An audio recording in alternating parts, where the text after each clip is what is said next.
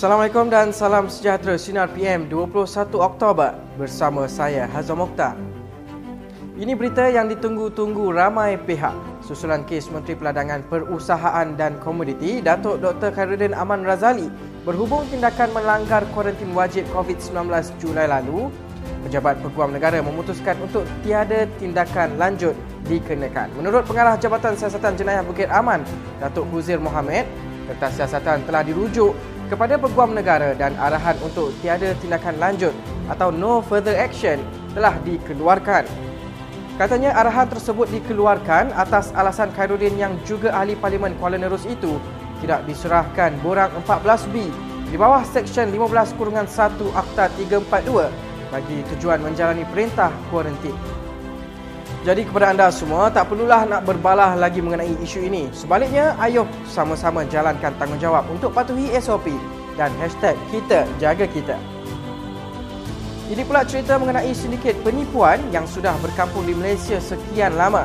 Polis hari ini mendedahkan sindiket yang didalangi Eddie Kana terlibat dalam kes penipuan Macau Scam, judi online dan penipuan pelaburan pertukaran mata wang asing Forex. Pengarah Jabatan Siasatan Jenayah Bukit Aman, Datuk Huzir Mohamed berkata, siasatan awal mendapati sindiket pusat panggilan judi online antarabangsa yang melibatkan Eddie Kana ini menjalankan kegiatan mempromosi selain memperdaya mangsa pelaburan forex. Menurut beliau, tangkapan Eddie Kana dan seorang suspek yang masih bebas iaitu Goh Leong Yong alias Elvin itu mendapati mereka berperanan sebagai koordinator atau ejen menyediakan kemudahan sewa premis dan telekomunikasi kepada sindiket penipuan yang menyasarkan rakyat Cina. Dalam pada itu, Huzir memaklumkan polis akan memanggil artis dan ahli politik yang terbabit dengan kegiatan sindiket perjudian dalam talian dan penipuan Macau Scam sekiranya berjaya dikesan. Kalau tadi Macau Scam, ini pula cerita serangan seksual yang berlaku di Melaka. Susulan tularnya dakwaan yang mengatakan Speaker Dun Melaka, Datuk Seri Abu Rauf Yusof melakukan serangan seksual terhadap seorang pekerja hotel di Melaka. Pengarah Jabatan Siasatan Jenayah Bukit Aman, Datuk Huzir Mohamed berkata pihaknya telah merampas CCTV di tempat kejadian. Menurut Huzir, pihaknya juga telah merakam keterangan individu yang dikaitkan dengan penyebaran berita tersebut. Selain itu, beberapa saksi kes berkenaan juga telah dirakam kenyataan dan polis membuka kertas siasatan mengikut Seksyen 500 Kanon Keseksaan dan Seksyen 233 Akta Komunikasi dan Multimedia 1998. Terdahulu, tular satu dakwaan yang mengaitkan Speaker Dun Melaka, Datuk Seri Abu Rauf Yusof, dikatakan melakukan serangan seksual dan cuba mengambil kesempatan terhadap seorang pekerja hotel di sebuah hotel di Melaka. Dan ini pula perkembangan mengenai kawasan yang dikenakan perintah kawalan pergerakan bersyarat.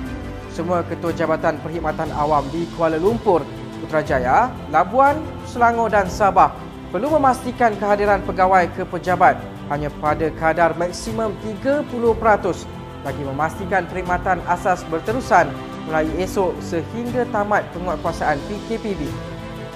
Bagaimanapun, Ketua Pengarah Perkhidmatan Awam Tan Sri Muhammad Khairul Adib Abdul Rahman berkata, arahan kehadiran bertugas itu adalah terkecuali kepada penyampaian perkhidmatan-perkhidmatan penting.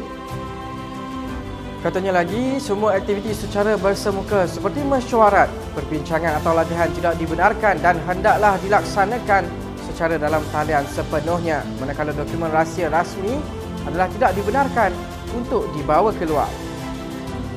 Kita beralih ke berita sukan. Pengendali Barcelona, Ronald Koeman, bangga dengan aksi yang dipamerkan Lionel Messi ketika menewaskan kelab Hungary Ferencvaros 5-1 pada aksi Liga Juara-Juara Eropah di New Camp kemarin.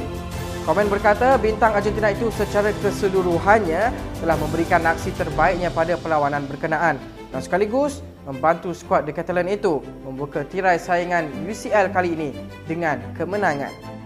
Malah menurut komen, aksi Messi itu sekaligus menutup mulut pengkritik liputan kekalahan Barca 0-1 kepada Getafe minggu lalu. Sementara itu, komen mengharapkan Messi dapat meneruskan aksi sedemikian menjelang pertemuan dengan Real Madrid Sabtu ini. Kepada anda semua, nantikan berita muka keluaran Karangcraft Medicare yang dijamin suci dan bersih pembuatannya. Serta jangan lupa untuk terus patuhi SOP dalam kita sama-sama memutuskan penularan wabak COVID-19. Dan untuk itu, teruskan setia bersama Sinar Harian di portal Facebook, Instagram, Twitter dan YouTube dan jangan lupa untuk muat turun aplikasi Sinar Harian bagi mengikuti perkembangan semasa dalam serta luar negara.